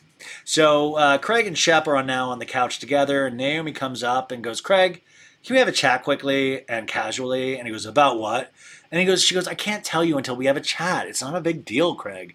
I love how we have to genuinely pull Craig into scenes and like they have to be surprises. Like, come on, Craig, just do it. Go to the scene, work. Craig tells Paige, I gotta go talk to Naomie. And Paige looks a little ticked. She's like, nah, nah, nah. And Madison is talking to Paige, and she goes, The exes are always gonna feel like that they missed out. And Paige goes, Yep, that's how it goes. And Madison goes, Her loss. And Paige goes, My gain. And then she immediately falls on the floor and goes to sleep. No, and then we cut to Craig going, Naomie, if this is going to be a serious conversation, I'm out. I'm out. And Naomie's like, No, it's not Craig. Calm down. In a talking head, he's like, pulling me aside at a group event is just weird. But also, it's Southern charm. You, I mean, it's like, you, Craig, you know the drill. He's like, so what's the problem? And she goes, I feel like you're, I feel like you're being awkward around me a little bit. And he goes, it's a respect thing. We're not just exes. We did hook up recently. And she goes, the problem is, I feel like when you and I are sometimes around each other, you act a certain way. And he goes, Naomie, if you're trying to insinuate I act different around you, I'm not. I'm not. And she goes, That's not what I'm saying. Can you listen to me? This is a perfect example of two people that just don't listen to each other. I love it. Craig goes, Then say it correctly, Naomie. And she goes, The only thing I was trying to ask you, if, if I make you feel uncomfortable in the way you make me feel uncomfortable, when I was dating Metul, you and I were around each other, and I thought I wasn't allowed to interact with you. And Craig goes, Yeah, because you were with someone who was controlling as fuck. And she goes, Right, so that's what I'm trying to say when I was in your position. And he goes, You were never in my position, Naomie. You left a loving relationship to be with a controlling asshole who cheated on you. And in the meantime, your boyfriend, who loved you for a very long time, moved on. So you can never compare the position I'm in with a very loving girlfriend like Paige with the position you were in. So what would you like to say? Because honestly, Naomie, you don't affect my life anymore. You just don't. You just don't. You don't. I gotta say, this was actually for for something that supposedly was not planned. This was very well said. I was like, Craig, you really kind of succinctly said your point. And then he goes, stands up, he goes, I'm ready, let's go, Paige. And Paige walks out, she's like, yeah, let's go. And that's the end of the episode. And they're like, on the next episode of Southern Charm. And then we see Chubbs. We did, we had a Chubb free episode, uh, Chleb free episode. Chubbs and Kathryn break up, and she's like, yeah, let's just take a break. And he's like, I'm gonna leave. I'm Chubbs. And then we see they're all on a party bus. They're going to Auldbrass, which is a Frank Lloyd Wright house, which I love. I mean, Frank Lloyd Wright house. Frank Lloyd Wright designed some amazing houses. That would be super cool. Then we see it's a very active episode. They're on horses. They're on scooters. And then we see Naomie telling Olivia about Austen hanging out with Ciara. She's like, "What?" And then we cut to Austen saying, "Naomie, um, you don't care about who she's hooking up with," and. Uh, and then oh yeah, we cut to Austen saying to, uh, sorry, Austen saying to Craig, going to Craig, going, "You don't care who Naomie hooks up with?" And he's like, "No, I don't." And Austen goes, "Okay," because she made out with Whitney. And Craig's like, "What the fuck? What the fuck?" And you, by the way, he's wearing a Luke Gulbranson or his company, his Ranger company. He's wearing a Luke Gulbranson original shirt. Craig is, and then we see a scene around the fire, and Shep's like, "This is not kumbaya. It's not how I run re- my relationship in my life." And Taylor's like, "Shep, stop." Stop! And it's something like something happens between, I think, a fight between Craig and Whitney. Who knows though? But what in another exciting episode! I always, uh, man, th- what a fun episode with you guys. Uh, I uh, I'll be back uh, every day this week. We we have uh, a chock chock full week of that. We do. We have a lot of episodes. Anyways, I love you guys, and I will talk to you bright and early on Thursday. Please leave a positive review if you like this, and subscribe to my YouTube channel. Bye. Betches.